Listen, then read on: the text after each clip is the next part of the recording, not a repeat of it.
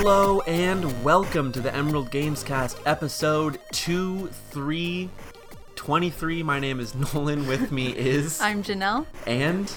I'm Alex, since we're just going to sound out each character. We're on episode 24. I'm going to say 24.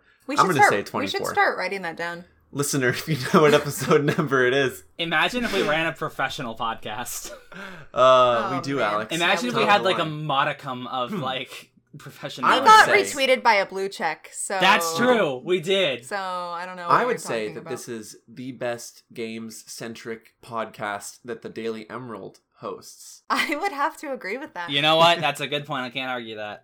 Absolutely. How are you guys doing? I'm having an allergy attack, but. Today, I shouldn't be telling you this. I wish Alex had asked, because this is a weird segue. Well, go for it. Today, listener needs to know. I'm doing great, because Nolan and I today ordered a Japanese PS2 and a bunch of Japanese PS2 games, or PS1 games, actually, that I am very excited about. So I'm doing great. Are you shipping it from overseas? How's that going to work? Yeah. Okay, wow. When's it supposed to get there? I know the PS2 might be from Japan. The game is from... I think it said Glenwood, Georgia. Oh, really? There's a guy with a garage out there, a bunch of PS1 games. He probably already imported it and then is like, I don't want to use this anymore, so. But it says just like a couple of weeks from now, but with the way everything's going, I would be surprised and like, no rush. I don't care. Well, yeah. You know, but I'm excited regardless. Mm-hmm. Yeah. So I'm doing good. How are you guys doing? I'm doing great. What are you up to, Alex, these days in quarantine? I also ordered something. I finally ordered a... with my, I did it preemptively with my tax refund, which hasn't come in yet, but I'm using my tax refund to refund the amount of money that I spent on a new monitor. 144 hertz IPS monitor, so I'll be seeing things real speedy. But I also had that thing where they were like, oh, it's going to come in like a month, and I was like, okay, that's fine, I guess. But a little bit before we started recording, I got an update that's like, hey, it's on the way, it'll be here Sunday. So... I don't know if they were just like being extra cautious to make sure nobody gets disappointed or what, but like that makes sense. Yeah. We had to order a table because we're a couple of babies and we didn't have a table before, and like our desks just are not good for doing homework from. So since like our classes are at home for the foreseeable future, we bought this table, and IKEA said that it would take like 2 months to get here, but it was a week, I think. So yeah, there you go. I imagine it's like a safety preventative measure, right? Yeah. Mm-hmm, it's like the opposite of when mobile games have like constant updates and give you all sorts of like little currency things. It's like it's like a reverse endorphin rush. They let you down and then they let you down and then they pick you back up by saying, surprise, we lied, here it is. Man, I got a hell of an endorphin rush just when I discovered that the game that I ordered today existed. I mean, so me and Janelle already planned to order a Japanese PS2 because they're backwards compatible with PS1. And then PS3 is region free. So between my PS2, the Japanese PS2 we'll have, and the PS3 we currently have, we have both regions, all 4 generations. Because PS4 is region free as well. So that's PS4 that's is the full region set. Free? Yeah. Mm-hmm. Wow, okay. Yeah. Everything 3 upwards is region free, except for, I want to say the Vita is not region free, but like the PSP was... Of course it's not. Why would the Vita ever do something anyone wants?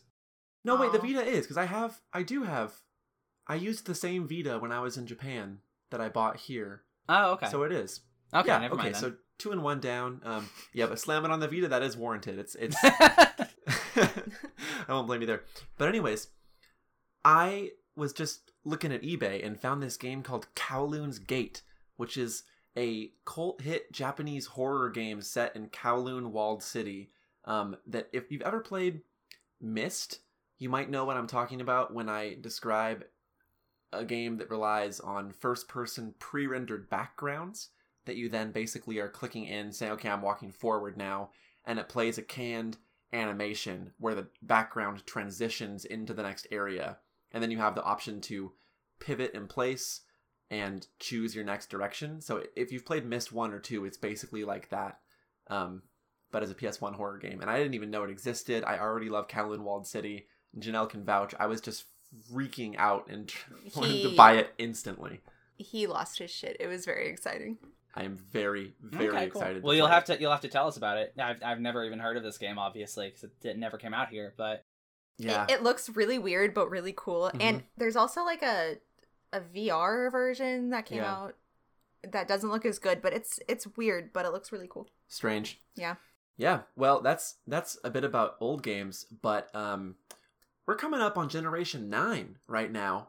It's 2020, and the console wars are going back into gear again, and Janelle and I tuned in. Alex, I think you saw some of the trailers, but Xbox had a 25-minute presentation yesterday morning around 7 a.m. where they showed off some new games. Did you get a chance to tune into that? I saw a bit of it, but I want to just talk about it really quick first. They're calling this specific presentation Inside Xbox, but they also recently came out with an initiative called Xbox 2020, I think it is, or Xbox 20/20, which is I think they're doing one presentation like this every month of 2020. Wow. I guess it's kind of like a Nintendo Direct where they'll just have a little digital thing where they'll show off different games. I believe it's next month that we're supposed to be getting first party titles. This was all third party titles. Mm-hmm. Some of them are multi-plat, but they decided to get the exclusive like show off reveal rights. But you guys actually watched the full thing. I only saw a couple clips of different games. Yeah, some are multi-plat. And what was strange is that they didn't... well, it's not strange. They didn't mention that. Like with Yakuza 7, it's multi-platform, but it said coming to Xbox and Windows. And oh, that's always how it's been whenever... Yeah, of course. Xbox does that a lot, yeah. I don't think that they're too worried about confusing the consumer on that front. But do you want to just like run down the list? Yeah. And just talk about what they showed? Okay. First I'd like to say that I think it's hysterical that they said that there would be gameplay, and then there was gameplay for like 3 games maybe. There was like no gameplay. Well, I mean like they did show gameplay, but there was it would be like a cinematic trailer followed by a sizzle reel of gameplay. They weren't really... Look at these graphics! Yeah, world premiere. Okay. I'm just going to list them off quick and we can talk a little bit about each one. Because this is the first look we've seen in the next generation games. So we have Bright Memory Infinite. Have you heard of this one, Alex? I don't think I saw that one. Okay, Bright Memory Infinite was a first-person shooter by a Chinese developer. I guess made all by one person. Yeah. Wow. The developer name, I forget. But yeah, one developer who made this, like he said... about 80% his own work and 20% asset purchases. But it looks, on first glance to me, kind of like Crysis, with the speedy arena shooter influence of the modern Dooms, but then with a weird ingredient mix of like character action mechanics. The shooter had a grappling hook and a melee parry and sort of a witch time slowdown. And also... a car that they were driving too. It was interesting. It was interesting, but it looked kind of fun. The car thing really turned me off from it, but I want to hear about that because you told me last night you like the instant a car came into frame, Janelle was like, "Oh, I'm less interested now." Yeah. What's up with that? Because I don't know, if I want to play a game where I'm driving a car, I will actively go out of my way to try to do that. That never happens, by the way. But I don't really like cars in video games. That's just not. I don't know. I just don't, I can't explain it. I just don't like driving a car around in most video games. You know what? I think I'm with you on that. It's not that deep. Really? Thank you. Like 7 out of 10 times maybe, I think I'm with you. I think it's just, it's generally more fun and more convenient to move. With me, I always like forget, I'll leave my car somewhere and then it'll be like, oh, now I gotta go, like, I'd rather just walk, you know? Yeah, exactly. It's this big bulky thing that I feel totally limits my movements and what I'm allowed to do, and it just... You know what's great about horses? They do their own shit, and you can call them, and they will come to you. Exactly. I like cars in video games, but I have one problem with cars in video games, and it's that in a lot of open-world games, if there's two options. You can make world design that is really dense, and then the issue that arises is that driving the car causes you to like miss the details. Or skip over stuff that you'd otherwise run into. Or you can design the world around the car, which requires a lot of negative space. So, like, you're right in that, like, putting a car in a game definitely changes what the game is going to be doing pretty drastically. I don't know. I think this game looks cool. It's really freaking pretty for being made by one person. It's a really pretty game. I'm worried. It almost looks so pretty that you worry if it will run. And because it's made by one person, an optimization can't be... I don't know. Maybe they're a genius optimizer, but... Well, what was that one Bioshock-looking game that took place in, like, a post-Cold War, like, ex-Soviet Union country? Do you guys remember this? Yeah. Is this an old game or from this thing? It was from a couple years ago, and it was the same idea. It was a sizzle reel, and it looked gorgeous. But that's all it was, is it looked gorgeous. And we never saw any gameplay, and, like, people left the team. And I hope that it's not that issue, where it's just... I don't know. A pretty sizzle reel. Yeah, hopefully not. Well, I guess we'll see. We got Dirt 5 was announced. You guys care about Dirt? No. Listen, confession. I like Dirt. Janelle's watched me play Dirt Rally. He's into it. They're fun. You're allowed to like Dirt. Yeah, exactly. It's not a big confession. But Dirt 5, I could... it's a bargain game. I bought Dirt Rally for like $8. I would not buy Dirt 5 for more than 20, but, you know. Scorn. Yeah. This one looks really interesting. Did you hear about Scorn? All I know about Scorn is that apparently on the Easy Allies podcast, it has been a running joke for many, many years. I don't even know what the joke is. The joke is literally just them describing Scorn for some reason. Well, the trailer also didn't do a lot of describing Scorn. There was definitely no game. They left that for the Easy Allies podcast to make jokes about. Oh, yeah. Is that the game where you, Nolan, were like, this looks great? And I was like... What is this game? There's nothing. Like, we haven't seen any. What are you talking about? I was only saying the art looks great. It was gross. The art looked like an H.R. Geiger work, basically. Yeah. Yep. And the influence is so explicit that I would be I would not be shocked to find out that it just was an H.R. Geiger work. Honestly, I don't really know if he's dead or not. He's dead. But he died not too long ago. Yeah, It's one of those things that straddles the line of homage almost too much for me. It looks like just a frame from the movie Alien, practically. Mm-hmm. But that being said, Alien's a good movie. Alien's a good movie. Yeah. You know what I'm really interested in? I'm jumping around from your list. Call of the Sea. Did you guys see this one? Yeah, I was actually just going to talk about that one. Oh, perfect. That one kind of just, when I first saw it, I thought it was pretty, but that it looked like an indie game, which isn't a bad thing. It just, some, Xbox always has those games that, like, I think look really beautiful, but I always inevitably forget about. And this was very much one of those. However, it looks cool. It looks like a fun, it looks neat. One of my favorite aesthetics in anything is, like, turn of the century, like, colonialism, Edgar Rice Burroughs style, like... like expedition adventure type thing, like the Adventureland in Disney, right? I love that aesthetic. Yeah. We didn't see any gameplay of Call of the Sea, but that alone looked really interesting. I got kind of like a Firewatch vibe from the gameplay that they, which I mean, they didn't really show gameplay, but what the little bits they did show reminded me of that sort of kind of light puzzle, explore an area, get the vibe of it. Yeah. Mm-hmm. And that could be really interesting. I'm definitely going to keep my eye on this for sure. Oh, totally. I mean, heck, I liked Firewatch. It was a Firewatch is a really good game.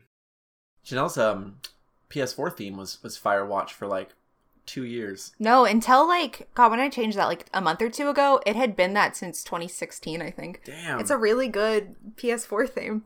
I could have sworn that it's just a really gorgeous and good game, too. I could have sworn that you loved that PS4 theme, and then you just told me, like, I didn't really care for Firewatch.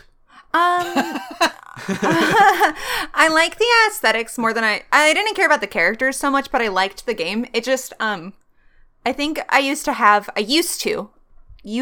a problem with walking sims that tease almost, some games like that game and Gone Home kind of make you think that they might end up being kind of scary. Sure. They imply that something scary could happen. And I love being scared by video games. It's my favorite feeling in the world. So back then, a few years ago, whenever that would happen, and then it inevitably was not a scary thing, it would always let me down tremendously. Mm. But considering that now, Firewatch is fine. It's good. I liked it. It was good. I didn't super care for the characters, but I thought it was a fun experience. I liked it. Do you want to hear about a video game that will scare you? I was going to make that segue too. I do want to hear about this video game. John Madden's NFL gosh 21. Darn. Woo! You goddamn trickster. Wait, were you going to make the same joke? Yeah, but I was going to actually talk about the game that would scare you. Oh. Well, they also revealed Madden NFL. Cool if you like Madden. That's great. Yeah, great. One thing they did talk about is that there's this program that'll let you bring up games into the next generation consoles. You remember what they called it? They had like a little name, a little marketing name for it. I do not remember that at all. But basically, you could buy a game on your Xbox One, and then pretty much all of these, or a good chunk of them at least, would be able to be moved up to the next version of the console. I don't know the details, except for Madden 21, which you need to buy both copies of the game and then get it at a certain time frame. Like, they technically let you move it up just like everything else, but EA has to do their own fun little money-grubbing weirdness about it. Right. Bizarre. That's the only interesting thing that we have to talk about Madden, I think, though. Yeah, it's like when you got to buy the Assassin's Creed Rogue disc on PS3. It's apparently a lot like that, yeah. Could pay like $15 to make it a PS4 disc. Wait, hold on. Before we talk about more interesting games, last week I was like, yeah, maybe I'll try out this new Assassin's Creed game. The second we watched the trailer, I just lost any possible interest that I could have had. Oh, really? I haven't actually seen the trailer. Yeah. It just... Even we were like, eh. It was one of those trailers, one of those very E3 trailers with a certain type of song in the background. I don't know how to describe that genre of music. And then hype music. And then like trailer music. And then, like fighting. And I described it as like bargain bin Imagine Dragons. Yeah. And just that look at how pretty our game is trailer music. And I just lost any interest after that. I think it could be cool. I think that Assassin's Creed games have a lot of potential. By the way, listener, Assassin's Creed Valhalla is the game in question here. It's going to be a Viking themed Assassin's Creed. Right.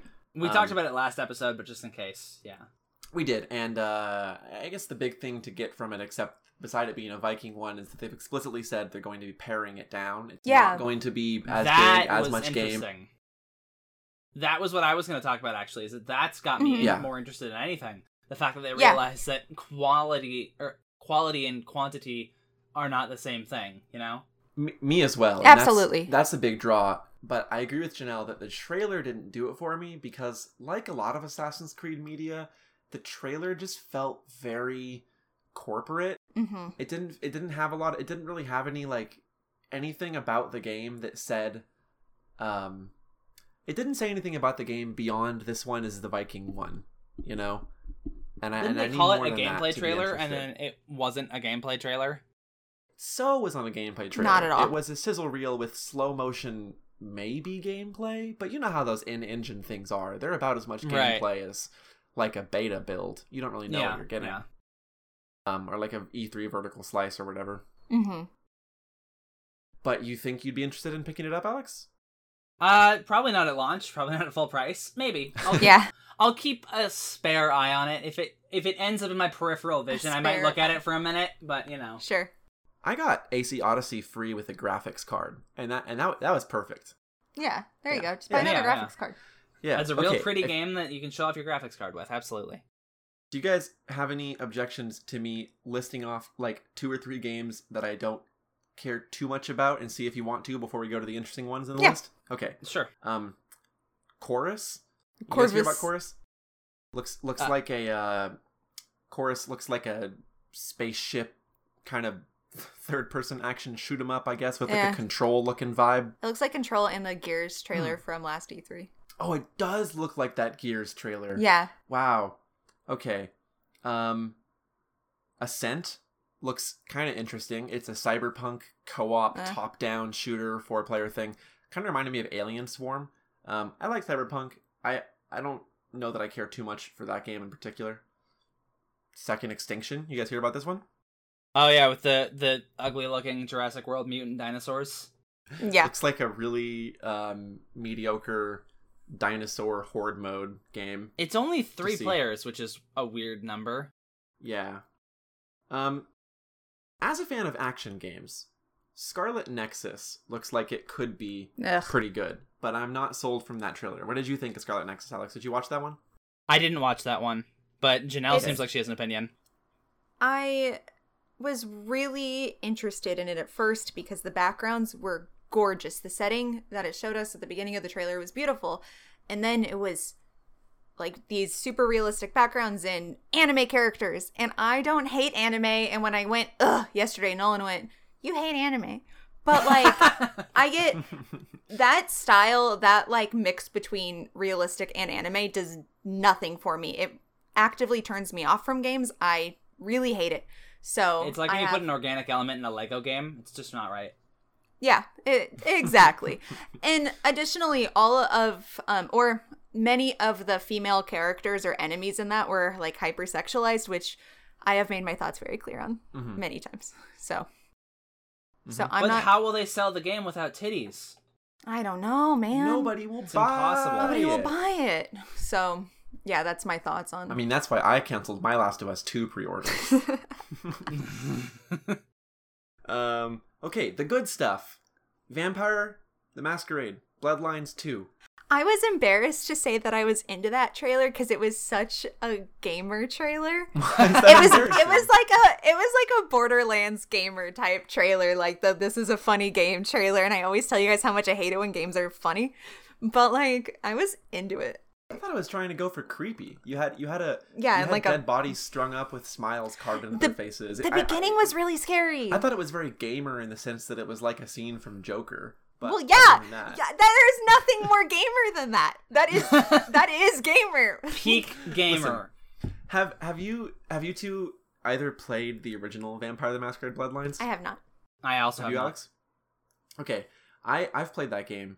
I think that as an RPG, it's really good in the sense that it's a cold hit because of its quest writing. That game has very well put together quests and a very cohesive world and a lot of good systems. It's also janky as hell, and it frequently undermines itself with just actively bad writing, even though the stuff is structured well.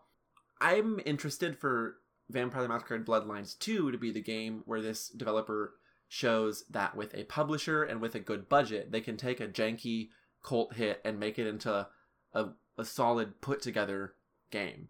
But I will admit, you're not wrong. This trailer is still very gamer, and maybe doesn't show that they kind of still looks just as like tween edgy as the original did. The original game is super tween edgy. There's a lot of characters that, you know, look like Harley Quinn and Joker could just pop in and not even be out of place in that game. Sure. Hey, some people are into that. Yeah. I'm looking forward to it. I'm looking forward to seeing what they do.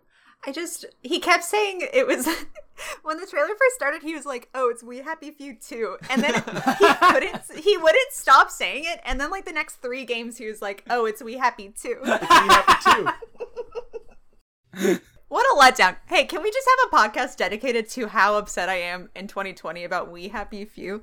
Still? Yeah. Oh, I got over that a long time ago. I stopped caring. Oh, man. We Happy Few, I was not let down by the game. I was just let down by the very first trailer and then finding out that it was a roguelike. Yeah. And I like roguelikes, but not like that. Yeah. What else was there? Okay, the good stuff. The cream of the crop here. Janelle, you're a resident Silent Hill fan. It's true. I thought you were going to say Resident Evil fan. We are replaying Silent Hill Evil fan. Yeah. Yeah. What do you think about The Medium? I'm very excited for The Medium. Alex, did you watch that trailer? I did not. I heard a lot about it, but I think you should be the one to explain it. Can you? No, I shouldn't. No, I absolutely should not. No, I absolutely should not. No. Okay. Let me say this, despite the fact that I was very excited for it, towards the end of it, I was very tired. We watched this yesterday morning while I was like working on coffee or waiting for coffee or something. I wasn't all there. And by the end of it, I thought I had watched 2 trailers for 2 different games. So please do not leave this to me. Okay, that's fine. It's a trailer that looks, well, they build it as a psychological horror game. Yeah. In the tradition of Silent Hill. And it's set in what looks to be a rundown Soviet bloc area. The trailer begins with the Kremlin in view and continues to sort of a countryside with decaying Soviet architecture, sort of like a stalker game in a way. And then makes the reveal that there is a second layer of the world, sort of like a hellscape in there that the player is tapping into. Extremely Silent Hill. That is literally what Silent Hill is. And from the gameplay that they showed, it looks like it's going to be third person like that, you know, low combat, exploration.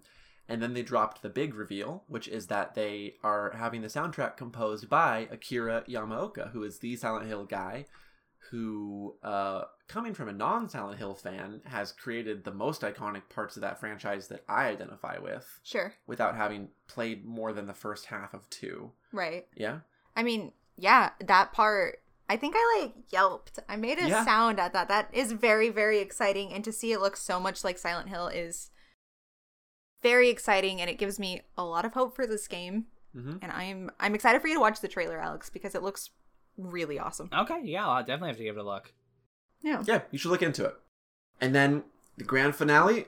I knew this was going to come. I knew it was going to happen. And yet, when we got to it, I had forgotten. And I see this shot of Tokyo. And I said to Nolan, wow, these guys really know what we're into. And then it was Yakuza 7.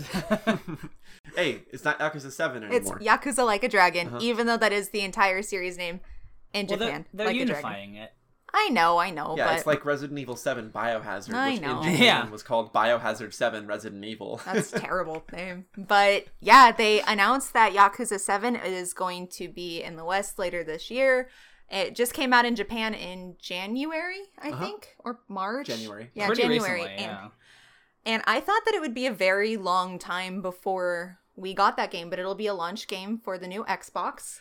This trailer was goddamn ridiculous. It was nuts. At one point, one of the summons that they used, they called down an orbital ion cannon on a boss, and it fired like the fucking Death Star beam into Tokyo. Yakuza has always had these really cheesy scenes and these really ridiculous, you can hire a chicken to do real estate work for you. Like, it has ridiculous things, but most of them are pretty toned down. Like, you can do karaoke and like go to a dance club, right? But this one is just completely out of the park insane, and I am very excited for how much it's giving into its own goofiness. They have this back when the game announced a lobster and yeah, back when the game announced in Japan there was a one of the summons I saw was just several crawfish. It was just many crawfish would swarm one person. Oh yeah. And even the ones that aren't summons, I remember seeing a clip of one of the weapons was a champagne bottle, and he would just like pop the cork off and it fired like a bullet and decked this enemy and just busted his face in and stuff like that. And then they showered the champagne on the enemies and made them all slip. It's ridiculous, and I can't wait. I know we've talked about Yakuza a lot, but I don't know what this game is going to end up looking like, but the best thing about Yakuza, I think, is that it can be this ridiculous, but also like almost every game has made me cry, so I am very excited. How do you feel about the change of combat? Because the other games are sort of a third person like action brawler beat 'em up. This is taking a turn-based strategy approach. What are your thoughts on that? I welcome that change. Just after playing so many of them in only a few months, I'm not sick of the combat system. I have a lot of fun with it, but I've definitely grown a little bit tired of it. So I'm excited to see it be changed, and it looks like a fun way to do it. It doesn't look like they did traditional turn-based combat, so I think it looks like a ton of fun. Yeah, it's turn-based combat with positioning and lacking instanced arenas. So you encounter someone in the world and the combat begins immediately. And it's not like you line up on your row and them on their row. It's positioning on every turn and area of effects and, near constant movement. It looks like they're trying to keep the pacing in tune while changing the input style and whatnot. So it's like one of the mid-Final Fantasy games where, like, you can position yourself and... Okay, interesting. Is it ATB? Sorry, go ahead. Is it ATB? I don't think it's ATB. Okay, good. Not from what I got. That's listener, that's active turn battle. It's the Final Fantasy 7, 8, 9 system where you have to wait for a meter to fill up before. Oh, it's like input. 5 and 6 too. I think it goes way back. I did not know. Yeah. I'm not a big fan of ATB. Sorry. ATB is not fun. It's worse. No. It's slower than everyone. Every Final Fantasy fan is like, it's better than any stinky turn-based Dragon Quest, whatever. But like those stinky, slower turn-based games, you decide the pace of everything. With ATB, you spend a lot of time waiting for the game to give you permission to do what you want to do. The best Final Fantasy combat systems are 10 for turn-based and 12 for active. Don't at me, listener. I will delete your phone if you do. Oh, well. The whole phone. The whole phone. I'm definitely interested in Yakuza 7. I played a little bit of 0, and I was thinking about playing it the other day, but then I remembered I don't own it, and it's with you guys because I borrowed it from you. But you know. It's on Game Pass.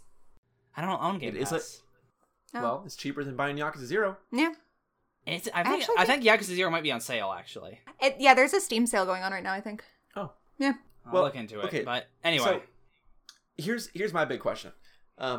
When I got my PS4 back in the day, I remember, and I think Alex will remember me saying this too, seeing him play Captain Toad Treasure Tracker, and saying, "Man, that's what a video game is. That's not a tech demo.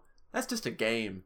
And I was wrong, but the point is that when I got my PS4, I remember feeling like the games were trying to catch my eye, and I didn't feel like I had justified that year one purchase. Everything felt like a show floor piece. Yep. And I'm wondering if, from what you've seen from Xbox so far and the 9th gen games, do you feel like anything here looks truly next gen, like worth the ground floor entry?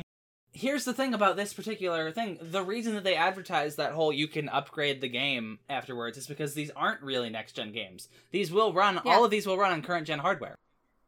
Exactly. So I think that your complaints about, you know, how launch titles suck are absolutely true, but I think that their way of mitigating it is by having a weird soft launch, which I don't know how that's going to work. But I'm curious to see how that's going to work. I wonder if this means that, you know, people who maybe are not as into games as we are going to be like, oh, well, if I can upgrade all of my games to the next system, why don't I just sell this system and upgrade them all to the next one, you know? Yeah. Mm-hmm. I mean, PS4 as well is backwards compatible, and I can see that going two ways. One is that everyone goes, well, there's no risk here. I'll buy a PS5, and then there you go. I get to keep my library. I get to future-proof my console. But you'll also have a whole bunch of people who go like, well, most of these games are cross-generational anyways. I have no reason to upgrade. And I'm curious what side is going to win out. Because right now, I know that I'm going to want to buy a PS5 within that first 12 months. But that's probably not a good idea. I'm going to say that right now. Why? Even if it isn't a good idea because of the launch lineup. It's never a good idea. You're always going to have, like, either the inferior version or a not great, like, launch set of games, you know? Logically, you're probably right, but you bought the Wii U. I didn't buy the Wii U at launch at all. Are you kidding me? I bought the Wii U. No! I bought the Wii U when they brought the price down.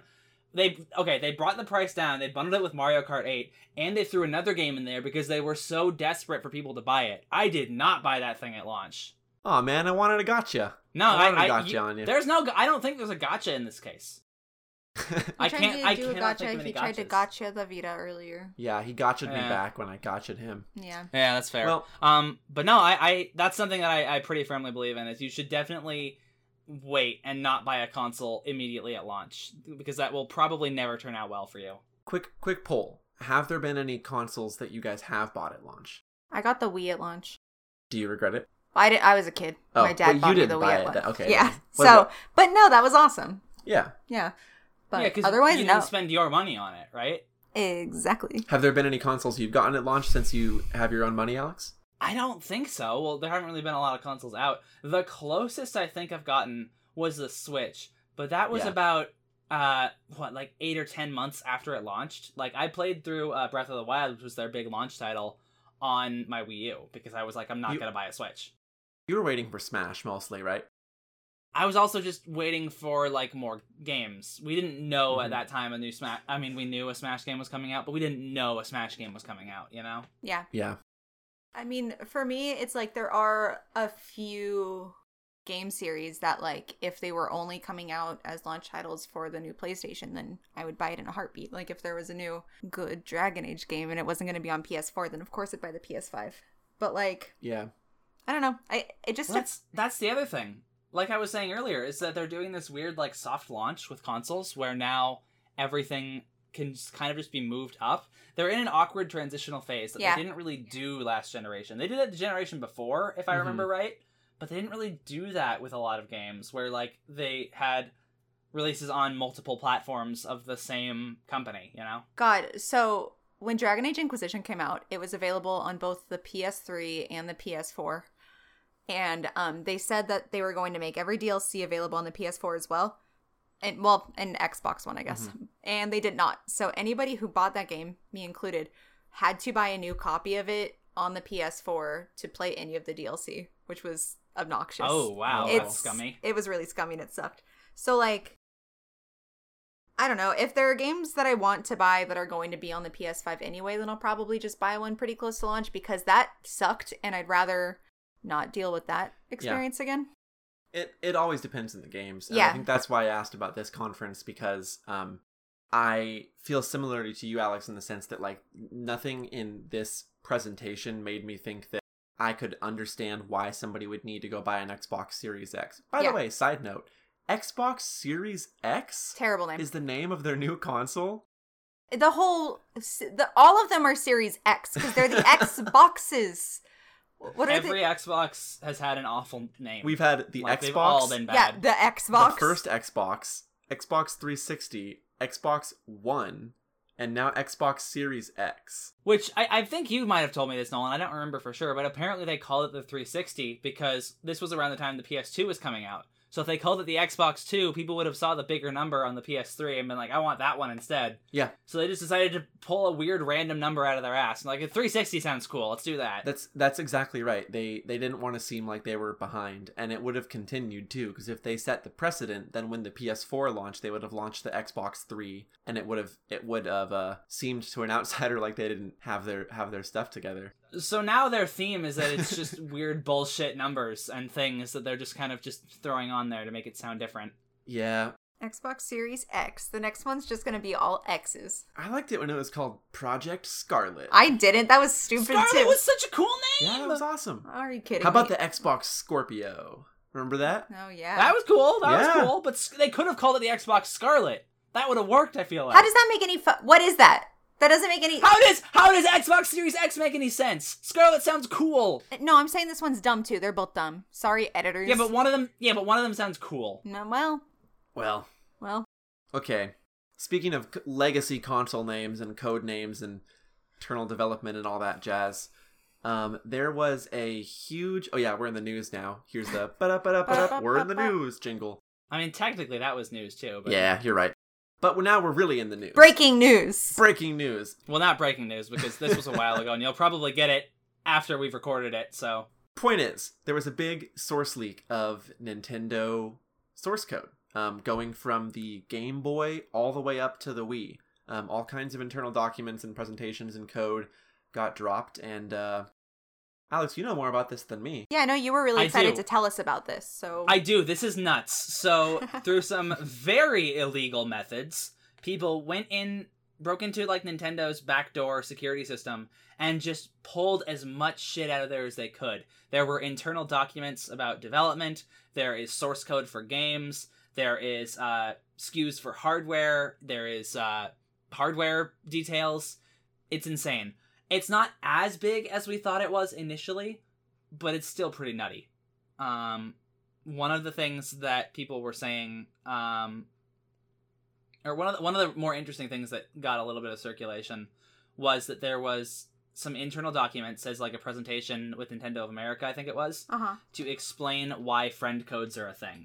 And if I remember right, their reasoning was that because their market was children, they didn't want to like confuse people with full names, yeah, they didn't want to confuse people with like full on names, so they ended up having these like code names because you could misspell the name or get it wrong or whatever, which was such a weird roundabout way to address that. Yeah. If I remember the... But, oh, sorry, go ahead. Oh, I was just going to say that, yeah, people are saying like, oh, melee net play, like emulation is going to dramatically improve from this. N64 emulation is still not all the way there. It's still like surprisingly far behind. So I'm curious to see if that will ever get up to par from this through these less than legal means. But like I said, and I said just a minute ago, this is a very illegal thing that this hacker did, was getting a lot of this information. Very, very illegal. Unbelievably illegal. So I'm curious to see what your guys' take on this is. Like, do you care about the...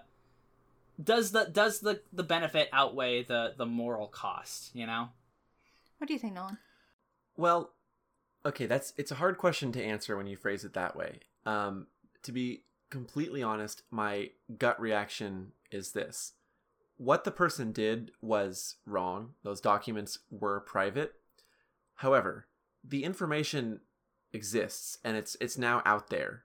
And I don't think that people who, as hobbyists, work on emulation, or people who work with this information for a living, like the guys that make Beta 64 or whatnot, I don't think that they should be precluded from using this information for their work for moral reasons, because it's not their fault that the information is now available. And it would be it would be a waste not to use it now that it's there, I guess, is where I fall down on that. There's an interesting thing. Sorry, just really quickly. Yeah. This is not directly... Well, it is related. A couple of years ago, there were people who were working on a Wii U emulator not too long after it came out. And it was open source. At that point, an emulator is totally legal, right? Because you're reverse engineering the code, right? You're not stealing any code or anything like that. Right. Uh-huh. But there was... This didn't get nearly as much attention, but there was also a source code leak for the Wii U that got out there. And not too long after that got out, the Wii U emulator was no longer open source, and they stopped promoting it. So it's pretty much known that they just used that stolen code to perfect it, right? Right. Like Dolphin is open source because they've reverse engineered it. But I wonder if Dolphin decided, hey, should we just use the official Nintendo code to make things run even better? I wonder if that would closed source, or else it wouldn't be legal anymore. Yep. And then it would be, and it's still illegal, well, even with closed source. Well, I mean, they wouldn't, it's illegal if you get caught, well, but you know. It is illegal to use your emulator closed source, but you have more deniability. And furthermore, if your emulator was open source, then to everyone who downloads it, that's a link in the chain. And then you're distributing stolen information. And that's a totally different charge than just possessing it. Mm-hmm. What's weird, too, is that there's a, pretty recently, there was a leak about...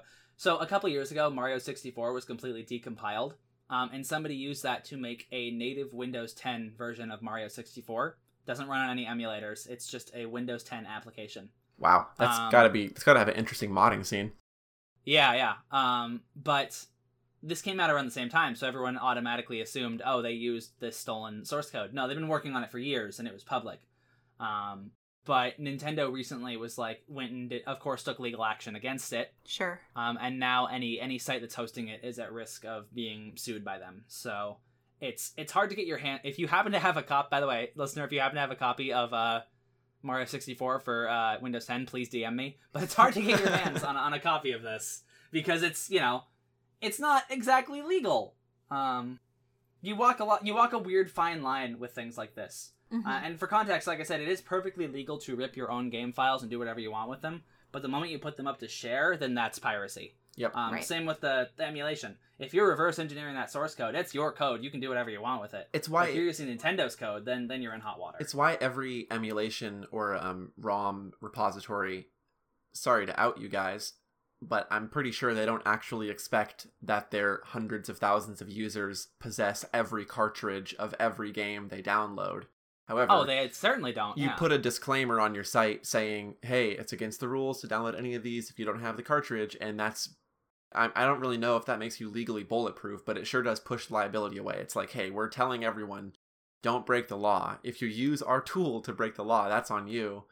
Yeah. It's weird too, because like, you know, you have something like, I don't know, let's say, GoldenEye 64, right? That's a perfect example, actually. Yeah. GoldenEye will never, ever, ever get re-released in any capacity because they have to go through Rare, which is now owned by Microsoft, Nintendo, who published the game, and whatever they call the James Bond estate for the licenses. This game will never, ever come out, and if you do not own the system and the hardware to play it, which usually entails an older TV and, of course, a console that's no longer in production, and cartridges that are no longer in production, you just can't play this game anymore. Even when games do come out, after all those licensing debacles, there's often missing content. The old Grand Theft Auto games on PS2 and the Tony Hawk Pro Skaters often have their soundtracks stripped out. Or significantly cut with missing songs in order to like avoid music licensing deals. So game preservation is really weird. And I know that this type of work is illegal, but as someone to whom games are my favorite medium, I mean, how would someone who was a reader feel if every 10 or 15 years a huge subset of books, unless some hobbyists kept them stored somewhere, just disappeared, and you could never read them again unless like your grandpa happened to have it on his shelf? You know, it's like that's the thing. The companies that own these works are not going to go through the effort and R&D to keep them accessible if the people don't do it, because there's no money in it, so they won't do it. Books and movies are such a completely different medium. Like, yeah. They are not locked behind hardware in the same way games are. It's interesting. And there's been more time to develop laws for these. So, like, books and movies can become public domain. We haven't gotten to that point in games yet, and also just in history, where with our public domain laws, where that can even be a thing. Right. If games go public domain, that's going to be really interesting. Mm-hmm. That would be fascinating to see what that means for absolutely, distribution, yeah. And like fan games and whatnot. You know what? Janelle, do you have any thoughts on any of this? I was trying to stay out of it. I was hoping you would forget that I was here. No. Because I can't. Why? Because I don't know how I feel about it. Because like, yeah, on one hand, I know we've talked about this to death, so I'm sorry, listeners. But like, on one hand, I do think that if a game becomes completely inaccessible, you should be able to access it. But at the same time, it's why I won't like illegally download journal articles for classes or games or steal people's art and repost it. It's like, this is art that people made. So I don't know how I feel about it, because it's incredibly complicated and it's way above my level of comprehension. Well, what if like JSTOR had a section of scholarly articles published before 1990 that in like 2015 they just stopped supporting those servers, right? And all yeah. of them disappeared, and the only place to get them was some guy with a blog spot with PDFs. Sure. Like, the writer doesn't get them, the guy with the blog spot, the PDFs, is reselling them anyway, right? So right. It's not like right. And I mean, like, that's the thing that makes it so interesting, that separates it, is that like those moral ideas and laws, they all apply to and have been made to four different mediums, and it makes it so hard to know. I would not want to be in charge of a corporation dealing with this. No, it would be really, really stressful. Yeah, well, I mean, the corporation would just be like, end quote, pull it down, but yeah. Like, morally, you know, it's weird. It's a weird, difficult thing. Well, and you know, games are going to have a hard time going public domain, because where Disney did this for Mickey Mouse, Nintendo will do so for Mario. Oh, absolutely. They will that's never their let brand. Mario go public domain. It's never going to happen. So we're going to be in the same, you know, whirlpool. Yeah. With that. It's a tough thing. In other news, new Mass Effect HD remake, it's unclear, on the way, according to a leak by, what was this guy on Twitter named, Jeff Grubb. Well, he wrote an article for, I forget what it was, but he dropped that at the very end and then was like, so did you guys just not see this? And then just posted that. And then it started making news. Nobody wanted to just read through the entire article to know that. He's a writer for Venture Beat. That's it. Thank you. You know... what I think, I bet that there was some plan to announce that was going to happen, and they would have loved to be able to announce that to their fans. But then some guy just posted about it in an article. Oh, yeah, maybe they were going to announce it at E3. Oh, wait. Yeah. Oh, what about Tokyo Game Show? Hey, they're still doing Tokyo Game Show online. Maybe PAX. But I have never actually, as a huge BioWare fan of the past, BioWare lets me down now. But the Dragon Age franchise was my favorite for years, and Dragon Age 2 is good. I don't want to hear anyone. Listeners, delete your phone.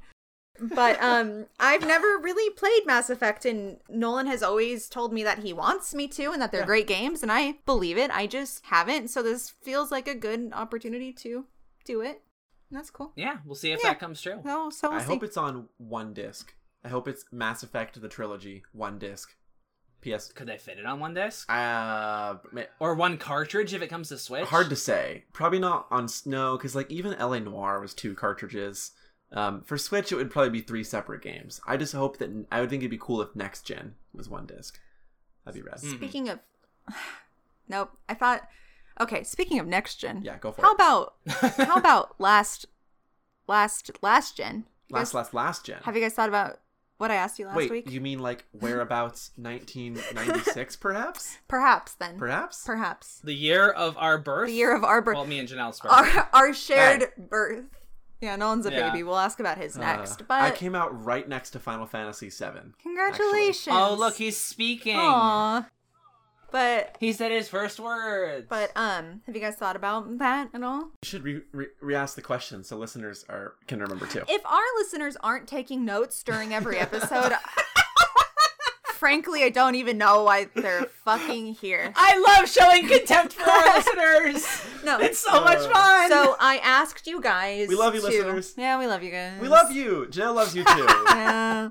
So I asked you guys to think about what your favorite game from 1996 was. And my whole idea is that I want to ask you that about a different year every week or so. And then at the end of the term or the end of summer or whenever the end of something happens, Battle Royale of the video games is my idea. Ooh. So. That's a good idea. So I asked you guys last week about 1996, and... Do you have one? I'm not part of this. Oh, okay. I certainly... Wait, so it's just the two of us? Well, I'll get into it later, but I just care about what you guys have to say right now. Okay. Nolan, you want to go first? Yeah. I think that my answer is the obvious one, Super Mario 64. There's some big games that came out in 96. I think that... Quake is a big contender as well, and I considered Quake, but for my personal tastes, Mario 64 was a lot more influential to the games that built up my childhood and experience with games, and it holds up. It's a damn good game. That's my answer. That's fair. What about... I'm gonna go even further and say that Mario 64 didn't just define your childhood, but video games as a whole. Absolutely. Right? Mario 64 was so influential. Like, there are a lot of good games in 96. I put a couple on the list just to really briefly go over. Kirby Superstar, really solid game, really hammered home the idea of, like, what a quality, quote-unquote, budget title could be. Street Fighter Alpha 2, cult classic, refined the fighting game formula in a lot of ways. Quake, it's Quake, the father of first-person shooters, multiplayer first-person shooters. But... you can't beat Mario 64. I think that's just too important and influential. That's fair. I'm surprised that we just agree like that. I thought were going to have like a curveball on me. Well, what? I mean, it's Mario fucking 64. Yeah. Right? Doom 64. See, okay, well, maybe Alex and I can fight because I was just thinking about my own personal... Don't say Crash Bandicoot. I was going to say Crash Bandicoot. Nobody likes the first Crash Bandicoot. I'm not saying... Nobody likes the first one. You. I'm not saying, I wonder what game everybody likes from the year 1996. I'm thinking, what games came out in 1996 that I loved? Crash Bandicoot and Twisted Metal 2. Ooh. Those are mine. Crash Bandicoot. Okay, Twisted Metal 2 is pretty solid. Yeah. I shouldn't have said all that stuff about driving games earlier. I think that this, what it just shows is that you had a PS1 and we had Nintendos. Yeah, that's true. Maybe this whole little thing isn't going to work because you guys are just going to be Nintendo boys and I'll go, well, okay. It's hard to argue Mario 64 being the most influential and important game of 96. That's not what I was asking. I was asking what your favorite game of 1996 was. Well, for me, it's the same. It's my favorite for that reason. Yeah. Fair enough. For me, it's the same. It's also what... I almost just said what I would have been playing in 96, but I was -1. What if you were a zygote? Do you think in the future, in our cyberpunk future, babies will play video games in the womb like we played video games in McDonald's in the 90s? Could we breed the perfect gamer? Like, could you, like, just put like the next ninja is just cloned and like cryogenically put in like a test tube to play like micronic video games. But they're floating in the monster energy time. Exactly. Yeah. They're like playing Death Stranding from birth to the age of 8, and then they move on to like Dark Souls. That's incredibly poetic. Yeah. Woof.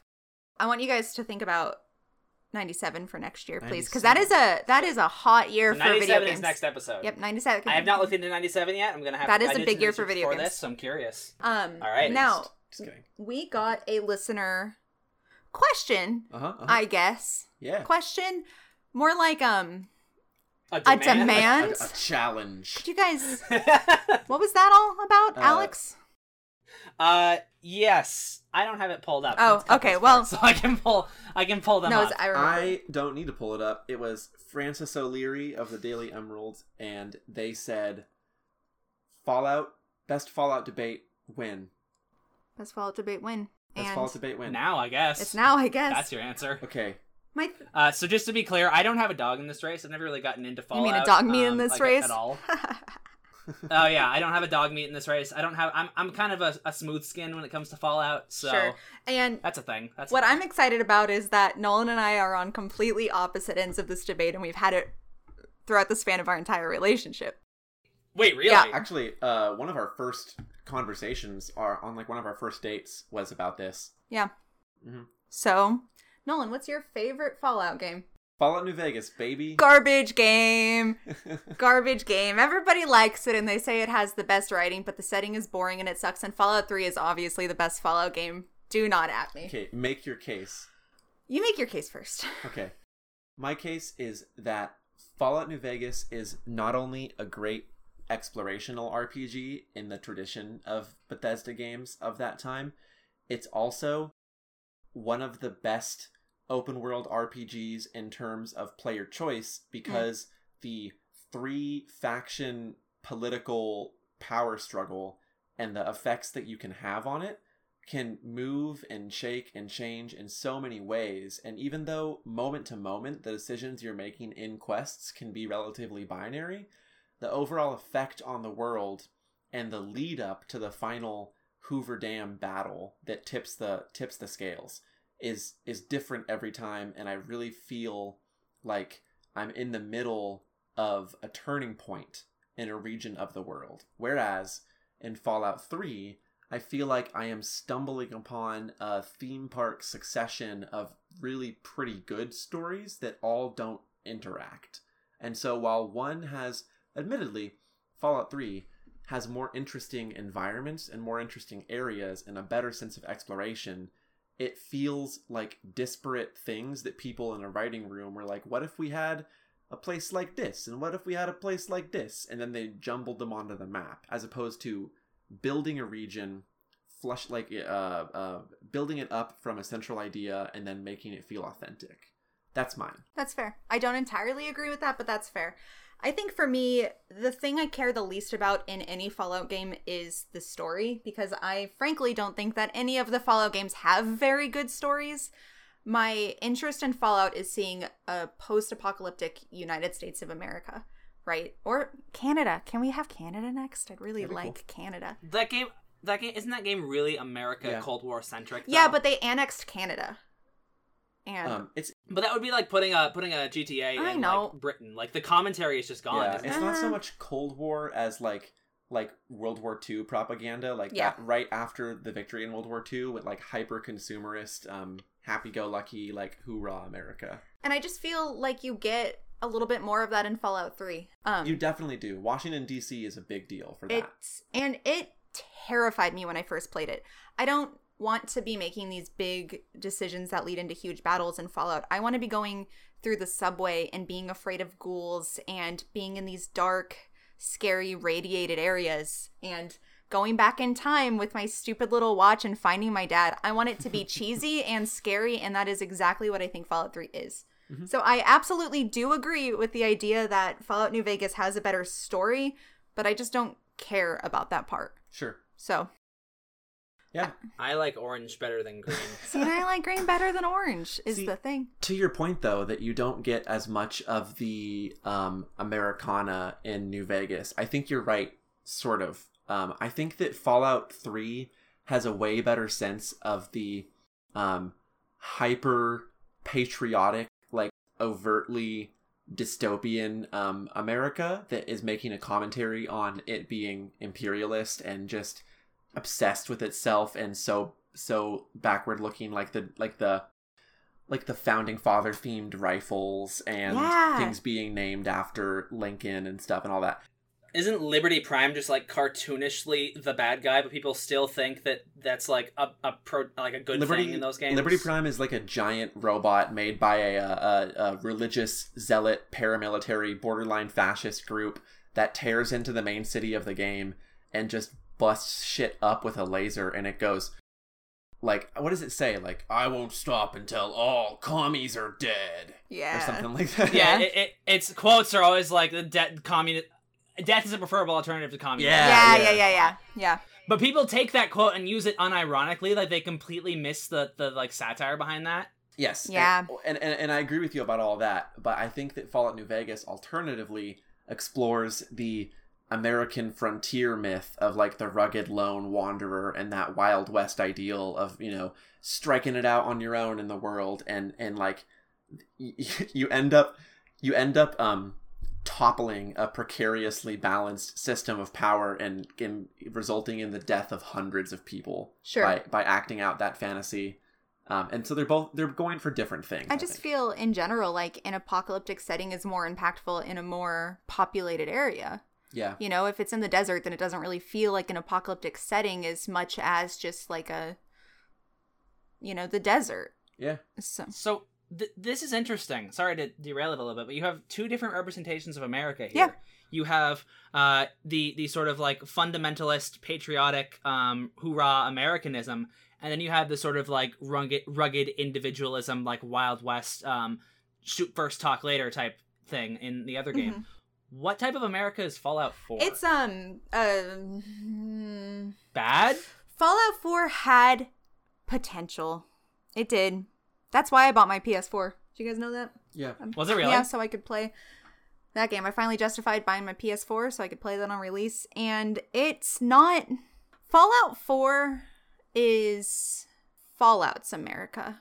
It's like a caricature of Fallout. It's not anything like real America, if that makes sense. Fallout 4 is like... Interesting. It was like Flanderized. Yeah. You know? What type of Fallout is Fallout 76? Fallout 76. What type of America is Fallout 76? Fallout 76 is very similar to Fallout 3, I think, in what it's going for. Except it being like the Virginian countryside does have a. Wow, I did not expect a genuine answer. Hint more of. No. Look, here's the thing. There's really only so much you can do with like flipping the coin on that concept. At some point, they have to revisit the same ideas. I don't personally trust Bethesda to do that. Yeah. But. Okay, so sounds like we kind of agree. We just prefer different aspects. I agree. I think Fallout 3 is better for exploration and atmosphere and tone, and I think Fallout New Vegas has the better story, and you prioritize one and me the other. I really like how you guys summarized it by talking about different eras and aspects of Americana, because those games are very, like... very critical of American culture. Yeah. And that's something I never realized. It's something someone who's watching from the bylines, right? Yeah. Like I knew these were games that were critical of Americana and American culture, but I didn't know the details about how different they were, you know? Yeah. So thank you. I learned something today. Yeah. Before we end the show, can we just real quick shout out what we would say for what we want for 5 setting wise? Yeah. What do you want? Oh, no, you first. I need a second. New York City. Yep. Okay. Yeah. I want it to not be about the American mythos of the American culture. I want it to be about like rabid capitalism. Absolutely. That's what I want Fallout 5 to be about. The one thing that Fallout 4 did very well, or almost did very well, was having these giant skyscrapers where you found out about these shitty, horrible capitalists who just were awful back before everything happened, and New York would just be full of that, and that would be fantastic. New York would also necessitate a complete rethinking of Fallout map design, because they would have to go urban 100%. Yeah. They couldn't have Wasteland, which would make it like notably different from all the other games. Mm-hmm. Could be a disaster, could be a cool reinvention. I don't know. Can I suggest something that I've thought about forever ago as a bystander of Fallout that has made me realize something after you guys had this discussion? Yeah. Please. Honolulu. Because one part of America that they haven't really capitalized on is colonialism. Yeah. And I don't know if you guys have ever actually been to Hawaii, but like, it's not like you have like the little kitschy island paradise parts. Then you have fucking military installations everywhere. And like fighter jets just flying over you sometimes. And that weird cognitive dissonance seems like it would match really well with the tone of Fallout. See, I agree with you in theory, but I don't think that they would do anything smart with that. I think it would be more like Fallout 76, where they have really weird monsters. I think they would have. And this is again an outsider, a total outsider, saying this might be cool. I have no dog meat in this race. I've never really gotten into a Fallout game. I think that's a fantastic idea, personally. Mm-hmm. And I didn't even consider the military base aspect, but you're completely right in the dissonance of having sort of tropical jungle areas with like freeway overpasses going between them would be really interesting. But yeah. I gotta say, I'm with you on not trusting Bethesda. I think they would completely undermine the message of that setting by having, like, pay $8 to, like, get a lei that you can put around your character's neck or something. and just completely undo the messaging. But can there be, like, a timeshare cult? I feel like that would go really well in Hawaii. Oh, that would be so good. Oh, timeshares, we love them. I also, of course, sorry, I know we're really cutting it. You could also have like deserts, because the ocean's fucking dried up, isn't it? So like you would have these like cool ravenous caverns where like the beach was at one point. I don't know. That's just, anyway, we're running out of time. You were saying another one I would want, but we're getting this with The Last of Us, so I'm pleased. Is the Pacific Northwest? Yeah. I know that like Fallout 2, I think Fallout 2 was comes into like Klamath Falls, southern a little Oregon bit. And California. Yeah. It's like. Yeah, it's like NorCal, right? But like a Seattle, Portland area, I think could be very interesting. So it really could. Yeah, it would be a really cool mix of an urban setting and forest, and I think that'd be very fun. Yeah. Well, we're hitting the limit here, so I think we should wrap it up. But that has been the Emerald Gamescast episode 24. I've been Nolan and the Nello Series X. and I'm Alex, and also don't forget to if you have any questions, things you want to talk about, send us an email at emeraldgamescast@gmail.com, or just send us a Twitter message or tag us at ODEGamescast at twitter.com. We fixed finally it. Unified the brand. Yeah. And shout out to the Portland journalist who retweeted that and thought we were using actual Aurelian doublespeak. We love you. Oh, okay. Were they though? I still think he's playing along with the joke. I can't tell. That's the best kind of joke, right? Yeah. Please email us to tell us if you got our bad joke or not. Yeah. And thanks for listening. See you next week.